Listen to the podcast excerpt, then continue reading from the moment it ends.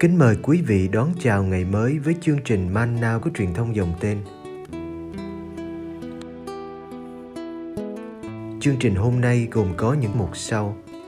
Trước hết là lời Chúa và suy niệm, kế đến là hạnh các thánh và cuối cùng là tông đồ cầu nguyện. Bây giờ kính mời quý vị cùng theo dõi chương trình.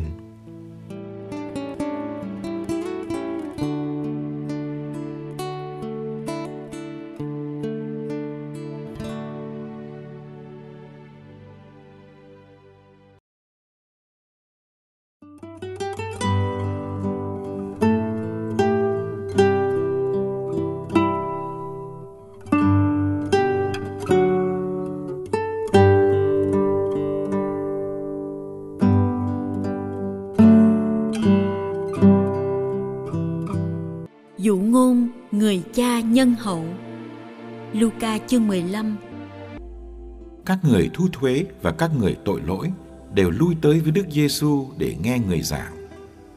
Những người pha ri siêu và các kinh sư bèn sầm xì với nhau. Ông này đón tiếp phường tội lỗi và ăn uống với chúng.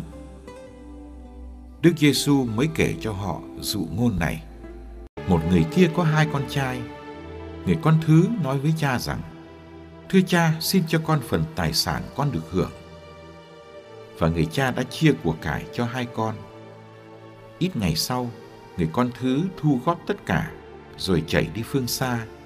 Ở đó anh ta sống phóng đãng, phung phí tài sản của mình. Khi anh ta đã ăn tiêu hết sạch, thì lại xảy ra trong vùng ấy một nạn đói khủng khiếp. Và anh ta bắt đầu lâm cảnh túng thiếu, nên phải đi ở đợ cho một người dân trong vùng. Người này sai anh ta ra đồng chăn heo. Anh ta ao ước lấy đậu muồng heo ăn mà nhét cho đầy bụng, nhưng chẳng ai cho. Bấy giờ anh ta hồi tâm và tự nhủ. Biết bao nhiêu người làm công cho cha ta được cơm dư gạo thừa mà ta ở đây lại chết đói. Thôi ta đứng lên đi về cùng cha và thưa với người, thưa cha con thật đắc tội với trời và với cha chẳng còn đáng gọi là con cha nữa. Xin coi con như một người làm công cho cha vậy. Thế rồi anh ta đứng lên đi về cùng cha.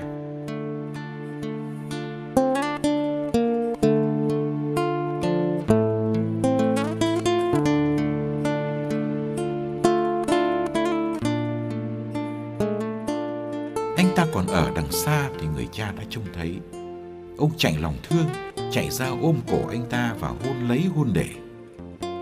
Bây giờ người con nói rằng, Thưa cha con thật đắc tội với trời và với cha, chẳng còn đáng gọi là con cha nữa. Nhưng người cha liền bảo các đầy tớ rằng, Mau đem áo đẹp nhất ra đây mặc cho cậu, xỏ nhẫn vào ngón tay, xỏ dép vào chân cậu, rồi đi bắt con bê đã vỗ béo làm thịt để chúng ta mở tiệc ăn mừng. Vì con ta đây đã chết mà nay sống lại, đã mất mà nay lại tìm thấy và họ bắt đầu ăn mừng. Lúc ấy, người con cả của ông đang ở ngoài đồng. Khi anh ta về gần đến nhà, nghe thấy tiếng đàn ca nhảy múa. liền gọi một người đầy tớ ra mà hỏi xem có chuyện gì. Người ấy trả lời, em cậu đã về và cha cậu đã làm thịt con bê béo vì gặp lại cậu ấy mạnh khỏe. Người anh cả liền nổi giận và không chịu vào nhà nhưng cha cậu ra năn nỉ. Cậu trả lời cha, Cha coi, đã bao nhiêu năm trời con hầu hạ cha và chẳng khi nào trái lệnh. Thế mà chưa bao giờ cha cho lấy được một con dê con để con ăn mừng với bạn bè. Còn thằng con của cha đó, sau khi đã nuốt hết của cải của cha với bọn điếm, nay trở về thì cha lại giết bê béo ăn mừng. Nhưng người cha nói với anh ta, Con à, Lúc nào con cũng ở với cha, tất cả những gì của cha đều là của con. Nhưng chúng ta phải ăn mừng, phải vui vẻ, vì em con đây đã chết mà nay lại sống, đã mất mà nay lại tìm thấy.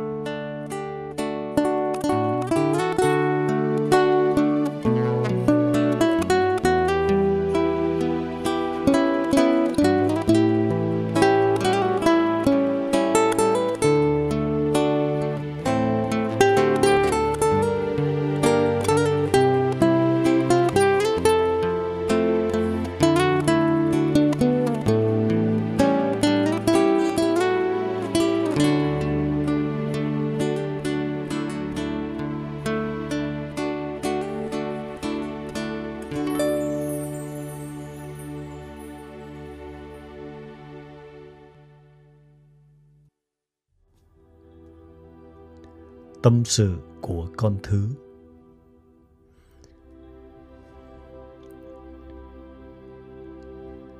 Người ta hay bảo là tôi bất hiếu. Cha còn sống mà đòi chia gia tài, rồi bỏ nhà ra đi. Thật ra, sống với cha và người anh mãi rồi cũng chán. Tôi muốn thay đổi môi trường bị bó hẹp. Có những vùng xa vậy gọi, đến đó chắc vui hơn. Cha tôi là người thương con và tôn trọng tự do của con nên ông chẳng phản đối gì. Ông nghĩ là tôi đã đủ khôn lớn. Thế là tôi lên đường tự tin và kiêu hãnh. Tôi đã tận hưởng những khoái lạc chỉ có trong mơ và chẳng mấy chốc khối gia tài lớn đã tiêu tán Khi tôi tay trắng thì nạn đói ập đến vùng ấy. Tôi phải đi chăn heo cho một người dân trong vùng, nhưng vẫn không tránh được cái đói hành hạ. Tôi bị vỡ mộng vì cái vùng mà tôi tưởng là thiên đàng lại là cái vùng đói, vùng đưa tôi đến chỗ ở đợi. Khi rơi vào sự cùng quẩn và bị đe dọa bởi cái chết, tôi liền nghĩ đến chuyện trở về với cha. Tôi chợt hiểu tất cả là do tôi, do tội của tôi. Nếu trở về, tôi sẽ phải đối diện với nhiều thách đố. Cha tôi và người anh cả có đón nhận tôi không? Gia nhân và hàng xóm láng giềng sẽ nghĩ sao về tôi? Chẳng ai muốn trở về trong nhục nhã, xấu hổ. Dù sao tôi cũng phải về. Không chỉ vì sắp chết đói, nhưng để nói một lời xin lỗi cha tôi.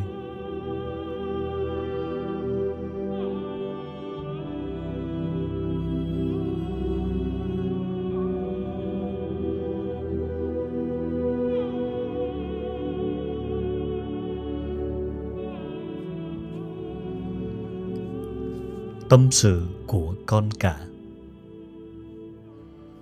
Từ ngoài đồng về, được gia nhân báo cho biết cả nhà đang ăn mừng vì anh con thứ trở về.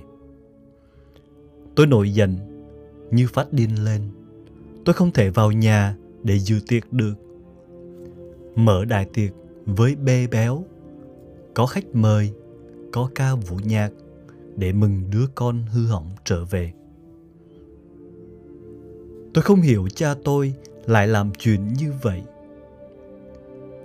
Khi cha tôi đi ra, năn nỉ tôi vào, tôi đã nói thẳng với cha về sự bất công tôi phải chịu.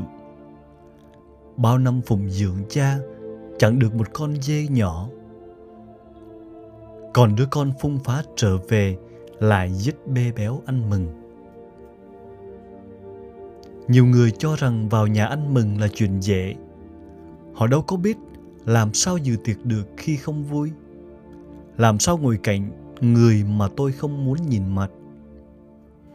Tôi thấy rõ cha tôi vui như chưa bao giờ vui đến thế.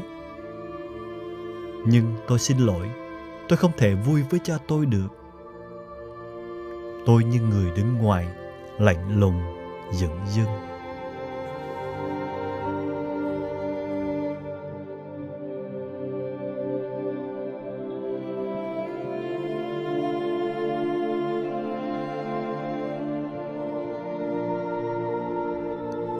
Tâm sự của người cha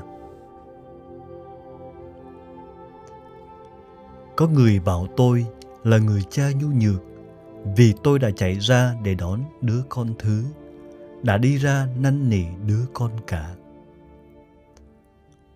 Họ không hiểu được tấm lòng của người cha. Chẳng muốn mất đứa con nào vì cả hai đều quý. Tôi không đi tìm đứa con thứ vì biết nó sẽ trở về. Tôi đã ngóng trông và thấy nó trước khi nó thấy tôi. Tôi đã âm trầm lấy nó mà hôn. Tôi không thấy mùi heo.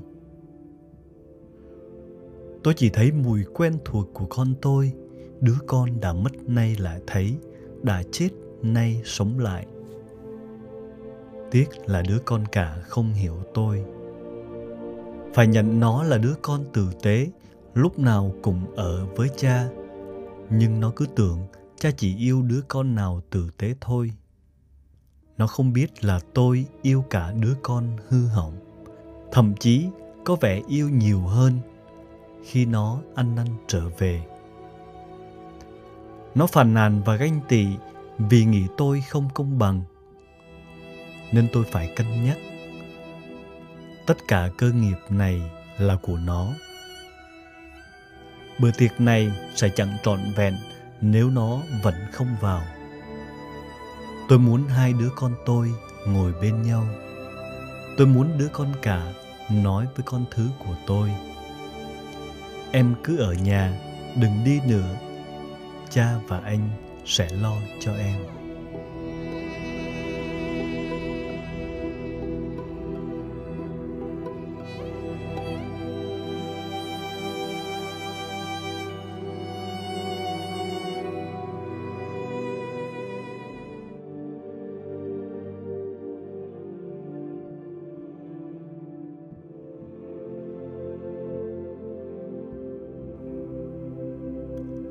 Lại Thầy Giêsu, thật là khó khi phải giữ thái độ khoan dung đối với những ai đang gây ra bất công và đau khổ cho bao nhiêu người trên thế giới và trong giáo hội. Chúng con muốn bứng gốc sự dữ ra khỏi địa cầu và làm cho giáo hội chỉ gồm những người thánh thiện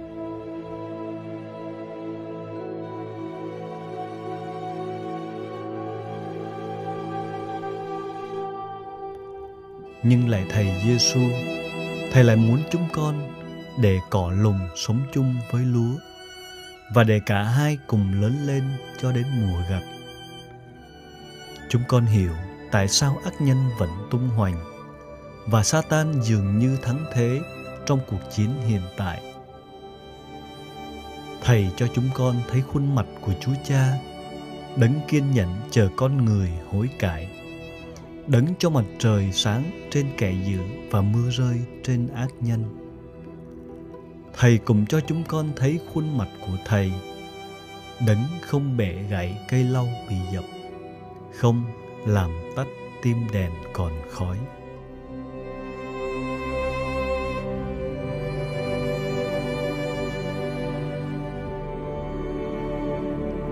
Xin Thầy dạy chúng con biết cách chấp nhận cuộc xung đột kéo dài đến tận thế. Giữa con cái ánh sáng và con cái tối tăm, giữa lúa tốt và cỏ lùng và xin cho chúng con tin rằng, chiến thắng cuối cùng sẽ thuộc về ánh sáng và sự thiện, công lý và tình yêu.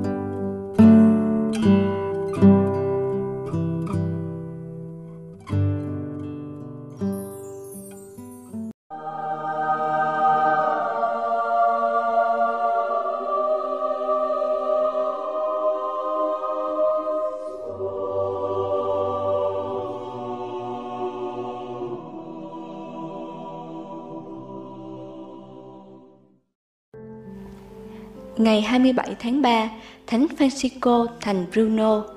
Ngài sinh vào năm 1825, mất năm 1888. Francisco sinh ngày 29 tháng 3 năm 1825 ở Alexandria, miền Bắc nước Ý, là người con út trong gia đình quý tộc có 12 người con. Ngài sống trong giai đoạn cực kỳ hỗn loạn của lịch sử mà phong trào chống công giáo và chống đức giáo hoàng rất mạnh mẽ. Sau khi hoàn tất khóa huấn luyện sĩ quan quân đội, Francisco được vua Victor Emmanuel II để ý vì ông cảm kích trước sự hiểu biết và tính tình của người thanh niên này. Được vua mời làm thầy giáo cho hai hoàng tử, Francisco đồng ý và chuẩn bị nhận nhiệm vụ. Nhưng vai trò của giáo hội trong lĩnh vực giáo dục thời bấy giờ có nhiều điểm bất lợi, nên nhà vua buộc phải rút lại lời mời Francisco. Thay vào đó, vô tìm một thầy giáo thích hợp hơn với một quốc gia thế tục. Sau đó không lâu, Francisco từ giả quân đội và theo đuổi việc học ở Ba Lê về toán học và thiên văn học. Ngài cũng đặc biệt chú ý đến tôn giáo và sự khổ hạnh.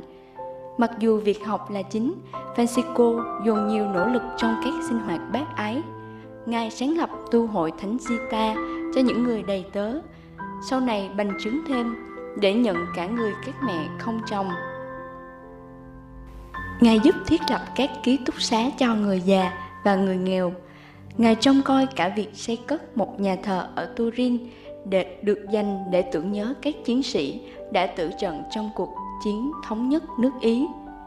Vì muốn nới rộng tầm hoạt động và tận tụy hơn cho người nghèo, Francisco lúc bấy giờ là một tráng niên bắt đầu đi tu làm linh mục. Nhưng đầu tiên, Ngài phải được sự đồng ý của Đức Giáo hoàng Pio IX để chống lại quyết định của Đức Tổng giám mục địa phương đã không đồng ý cho Ngài đi tu vì cao tuổi. Khi 51 tuổi, Francisco được thụ phong linh mục. Ngài tiếp tục công việc tốt lành, chia sẻ tài sản cũng như năng lực của Ngài cho thai nhân. Ngài thiết lập một ký túc xá khác, lần này là dành cho các cô gái điếm hoàng lương. Ngài từ trần vào ngày 27 tháng 3 năm 1888 ở Turin. 100 năm sau, Đức Giáo hoàng Gioan Phaolô II đã tôn phong Ngài lên bậc chân phước vào năm 1888. Thánh tích của Ngài được lưu giữ tại nhà thờ Turin.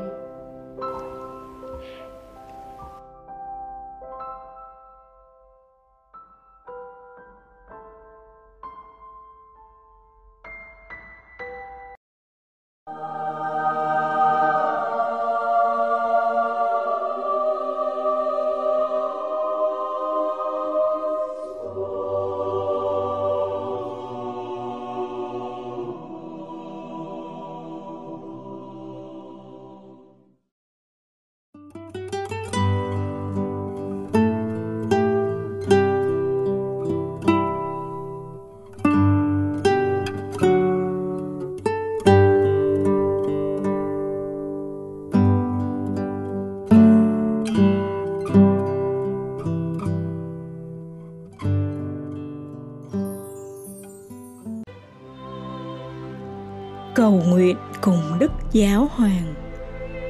Tông đồ cầu nguyện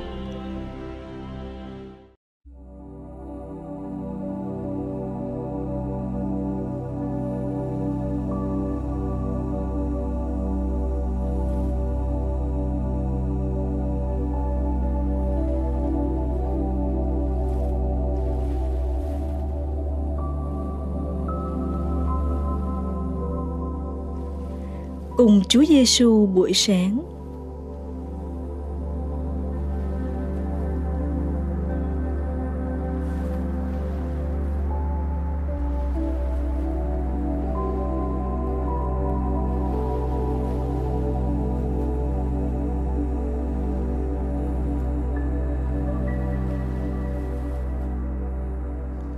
nhân danh Cha và Con và Thánh Thần.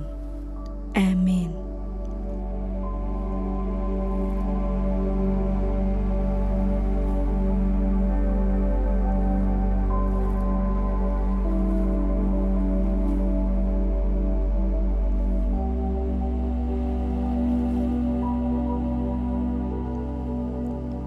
Hôm nay là Chủ nhật thứ tư mùa chay. Bài tin mừng thách thức chúng con.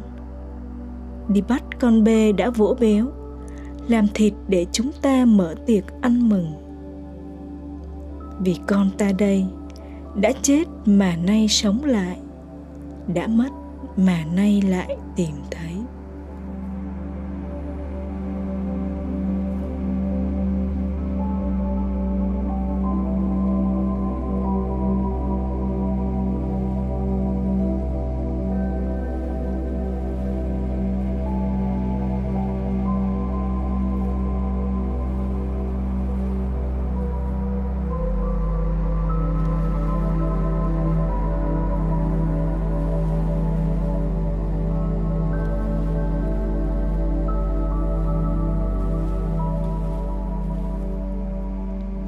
Tình yêu và sự tha thứ của ngài thật vô biên. Cha yêu ơi, điều duy nhất ngài quan tâm là biết đến chúng con trong cuộc sống này. Tạ ơn cha.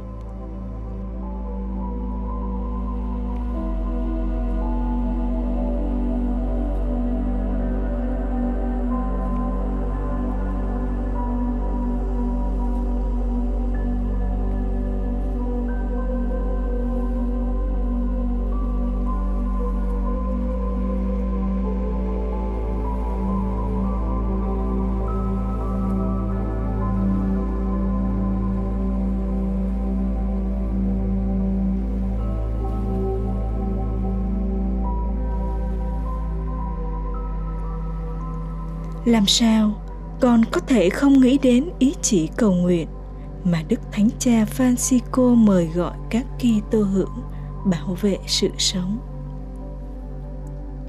Xin Chúa Thánh Thần ban cho con sự can đảm để biết đặt mình phục vụ cuộc sống qua việc cầu nguyện và dấn thân vào xã hội.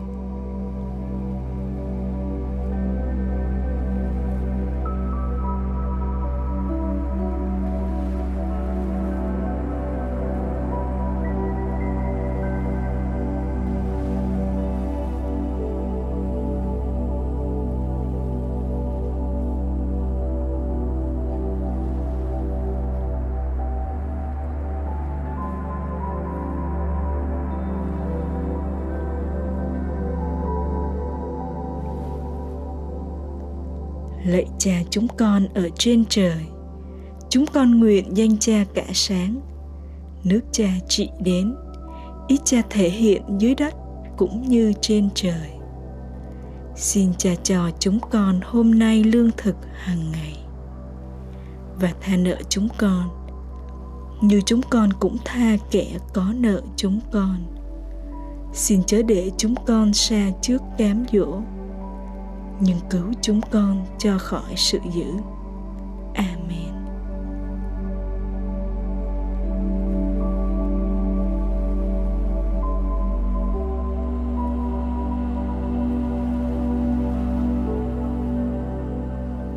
Nhân danh Cha và Con và Thánh Thần. Amen.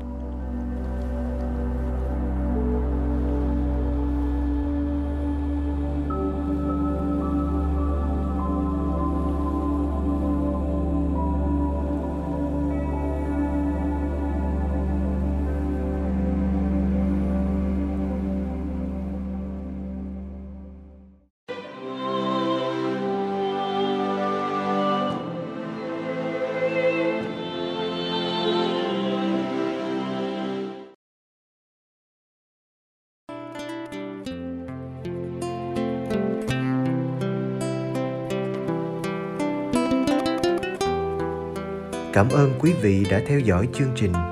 Kính chúc quý vị một ngày mới tràn đầy niềm vui và ân sủng của Chúa và mẹ Maria.